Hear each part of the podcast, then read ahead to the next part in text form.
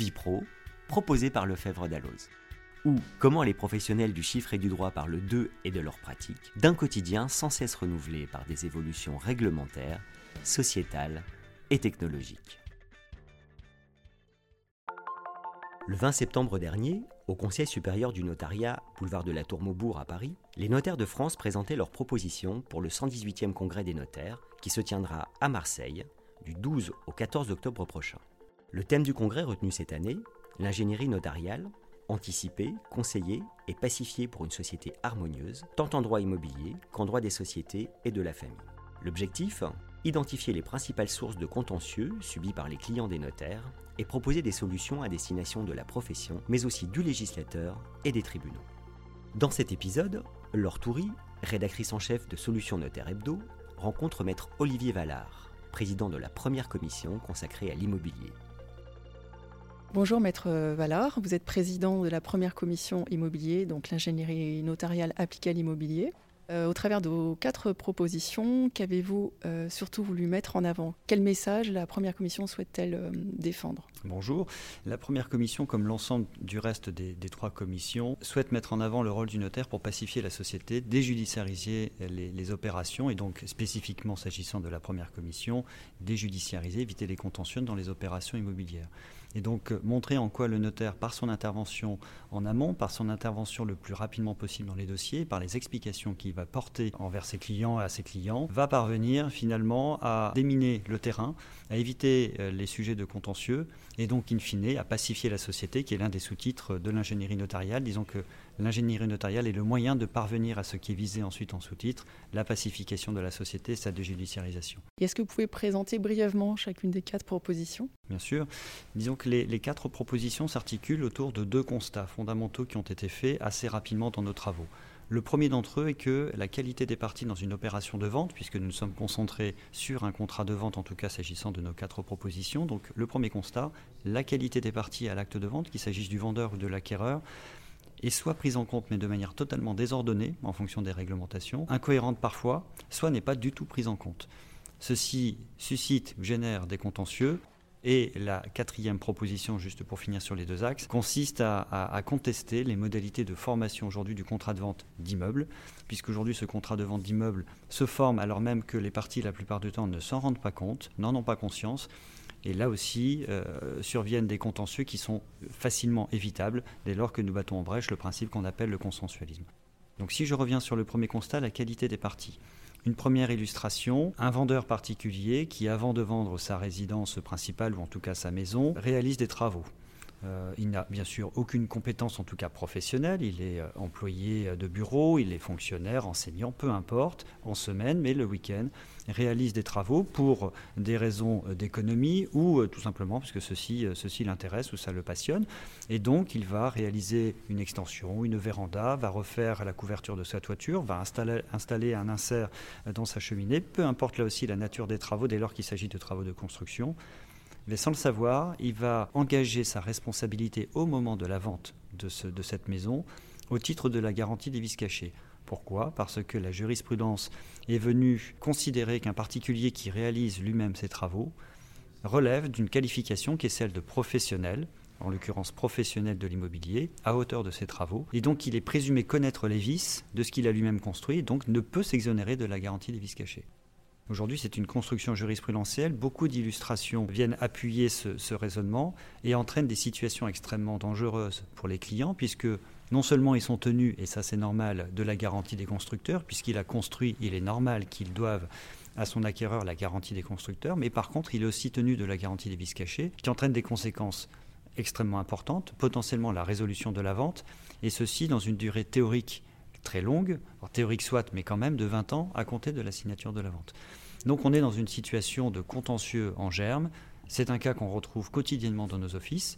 Nous connaissons tous euh, dans nos amis euh, et entourage des personnes qui réalisent des travaux. Combien d'entre elles ont conscience du risque qu'elles prennent en faisant cela? Donc nous souhaitons euh, battre en brèche cette difficulté. Nous souhaitons régler ce point en définissant tout d'abord ce qu'est un professionnel et ce que, ce que n'est donc pas un professionnel de l'immobilier faut savoir que cette définition n'existe pas dans les textes, c'est une construction jurisprudentielle. Donc les magistrats ont fixé cette définition au fur et à mesure des années depuis les, les années 50. Nous souhaitons mettre en place une définition que les choses soient claires. Deuxième axe de réflexion, euh, nous traitons le cas de ce particulier, euh, le vendeur bricoleur ou le castor pour, euh, pour les juristes, en partant du principe que s'il n'est pas un professionnel de l'immobilier et qu'il informe correctement son acquéreur des travaux qu'il a lui-même réalisés, de la nature de ses travaux, etc., finalement c'est ensuite un échange entre les parties, entre un vendeur et un acquéreur, de savoir si, oui, on accepte d'exonérer le vendeur de la garantie des vices cachés. À partir de ce moment-là, ça rentre dans le champ contractuel, ça rentre dans le champ des possibles, et on peut éviter les situations à risque que je citais il y a quelques instants. Ça, c'est notre première proposition, où on voit bien que l'ingénierie notariale, en ce qu'elle euh, propose des modifications des textes, est là pour déjudiciariser la société. La deuxième proposition est toujours sur la qualité des parties. Ici, c'est un sujet très spécifique qui a trait à l'obligation d'information environnementale. Tout vendeur, quel qu'il soit, et quelles que soient ses compétences et connaissances, doit informer son acquéreur de l'existence passée ou actuelle de ce qu'on appelle les installations classées pour la protection de l'environnement, soumises à enregistrement ou à, euh, autorisation. Bien sûr, on pense tout de suite à des usines, etc. Mais il faut savoir que lorsqu'on avait des blanchisseries, lorsqu'on a ce genre d'activité, une imprimerie, ça relève d'une installation classée. Il faut savoir que certaines installations de climatisation relèvent d'installations classées. Euh, donc les cuves, potentiellement, relèvent d'installations classées c'est une situation qui est beaucoup plus commune qu'il n'y paraît. Or, la qualité, la compétence euh, du vendeur n'est pas du tout prise en compte pour modérer ou moduler la nature de l'obligation qui est la sienne d'informer l'acquéreur. Ça veut dire que si le vendeur est de toute bonne foi, il ne sait pas qu'il existe cette installation, cette installation n'existe d'ailleurs même plus. C'est une installation ancienne, voire même une installation qui n'avait pas fait l'objet d'autorisation, mais qui relevait du régime des autorisations, donc elle était clandestine. Bien sûr, ça n'a jamais été l'exploitant de l'installation. pour autant, il est tenu de la même nature d'information, la même force d'information, d'obligation d'information qu'un professionnel. Et le risque ultime attaché à cela, là aussi, c'est soit la remise en état du terrain, soit la résolution de la vente. C'est totalement disproportionné, non justifié. C'est pour ça que nous proposons là aussi de mettre en avant la nouvelle notion de professionnel de l'immobilier dont on parlait il y a quelques instants, pour venir dire que lorsque nous sommes un professionnel de l'immobilier ou l'exploitant d'une installation, évidemment, l'obligation d'information reste la même. L'idée ici est de bien protéger tout de même l'ordre public environnemental. Par contre, lorsque nous sommes un particulier, un non-sachant, un non-professionnel de l'immobilier qui n'exploite pas cette installation, dès lors qu'on on s'est montré suffisamment diligent pour aller récupérer les informations sur les bases de données administratives, et pour cela on passe par son notaire le plus souvent, dès lors que nous avons fait cela, on peut s'exonérer de la garantie spécifique attachée à cette obligation d'information. Et troisième illustration toujours sur la qualité des parties, cette fois-ci on pense à l'acquéreur. Euh, après avoir parlé du vendeur, l'acquéreur, notamment l'acquéreur qui achète sur plan, auprès d'un promoteur qui va réaliser la construction. Et ici, nous nous rendons compte qu'il y a un régime de protection spécifique attaché à l'usage futur du bien. Si on achète un bien à construire qui est destiné à être de l'habitation, on rentre dans un, secteur protégé qui comprend des règles venant protéger l'acquéreur, avec des modalités particulières d'échelonnement dans le paiement du prix, avec une garantie qui, de manière obligatoire, doit être remise, avec des mentions spécifiques qui doivent figurer dans le contrat et d'ailleurs avec une obligation d'authenticité sur le contrat, il s'agit d'un acte solennel. Donc tout un régime de protection pour l'acquéreur. Or cet acquéreur sa qualité n'est pas prise en compte. Parfois, c'est un particulier qui achète sur plan sa résidence principale, très bien, il faut qu'il reste protégé. Mais parfois, et de plus en plus souvent, c'est un investisseur institutionnel, c'est un professionnel de l'immobilier qui fait métier de travailler dans l'immobilier et de faire des opérations d'achat-revente ou d'investir dans l'immobilier. Donc clairement, il n'a pas besoin de protection, voire même il n'en veut pas parce que c'est un cadre trop strict pour lui, mais il rentre tout de même dans ce secteur protégé du fait même que sa qualité n'est pas prise en compte, simplement l'usage est pris en compte, l'usage d'habitation. Et nous savons par ailleurs que se développent beaucoup d'opérations avec des, résidences-services gérées, des résidences pour personnes âgées, des résidences pour étudiants, avec des beaux commerciaux de consentis. Donc clairement, l'objectif de l'acquéreur n'est pas d'acheter pour se loger, mais c'est d'acheter pour faire un investissement. Est-ce que là, nous rentrons véritablement dans ce qui doit être protégé? Nous ne le pensons pas. Et donc là, de la même manière, notre proposition consiste à reprendre la notion de professionnel de l'immobilier pour venir dire, dès lors qu'on est un professionnel de l'immobilier, quand bien même nous investissons sur du logement, nous n'avons pas besoin de la protection du secteur protégé dans le cadre des ventes sur plan. Le deuxième axe de nos réflexions, et c'est la quatrième proposition, c'est la formation du contrat de vente en tant que tel. Et là, le constat qui a été fait assez rapidement dans nos travaux, c'est que on a un décalage complet entre la conscience euh, nos clients, nos concitoyens, de la manière avec laquelle se forme un contrat de vente et la réalité juridique. La conscience, c'est que, a priori, lorsqu'on achète ou lorsqu'on vend un bien immobilier, on se dit que la chose est tout de même beaucoup plus formelle, plus importante, plus grave que euh, la simple acquisition d'un pain au chocolat ou d'une viennoiserie à la boulangerie. Euh, et donc, a priori, la conscience collective nous amène à penser qu'il faut signer quelque chose, que ce soit en agence, que ce soit chez le notaire. Et après, il y a le droit. Et le droit dit exactement autre chose. Le droit nous dit que le principe en droit français, c'est le consensualisme, qui veut dire que dès lors qu'on est d'accord sur quelque chose, et en l'occurrence en matière de vente, on est d'accord sur la chose et sur le prix, on est d'accord sur le bien vendu et sur le prix de ce bien, la vente est faite, elle est parfaite. Et les parties sont définitivement engagées automatiquement par ce simple échange, que celui-ci soit d'ailleurs formalisé ou pas. La formalisation euh, absente, c'est quand même compliqué pour prouver euh, le droit qui est invoqué, parce que là, bien sûr, on a, une, hypothèse de contentieux, mais je mets ça de côté, donc on a un décalage complet entre les deux. Ajoutons à ce décalage complet cette méconnaissance de nos concitoyens, le fait que le contentieux qui est attaché à cela est extrêmement lourd.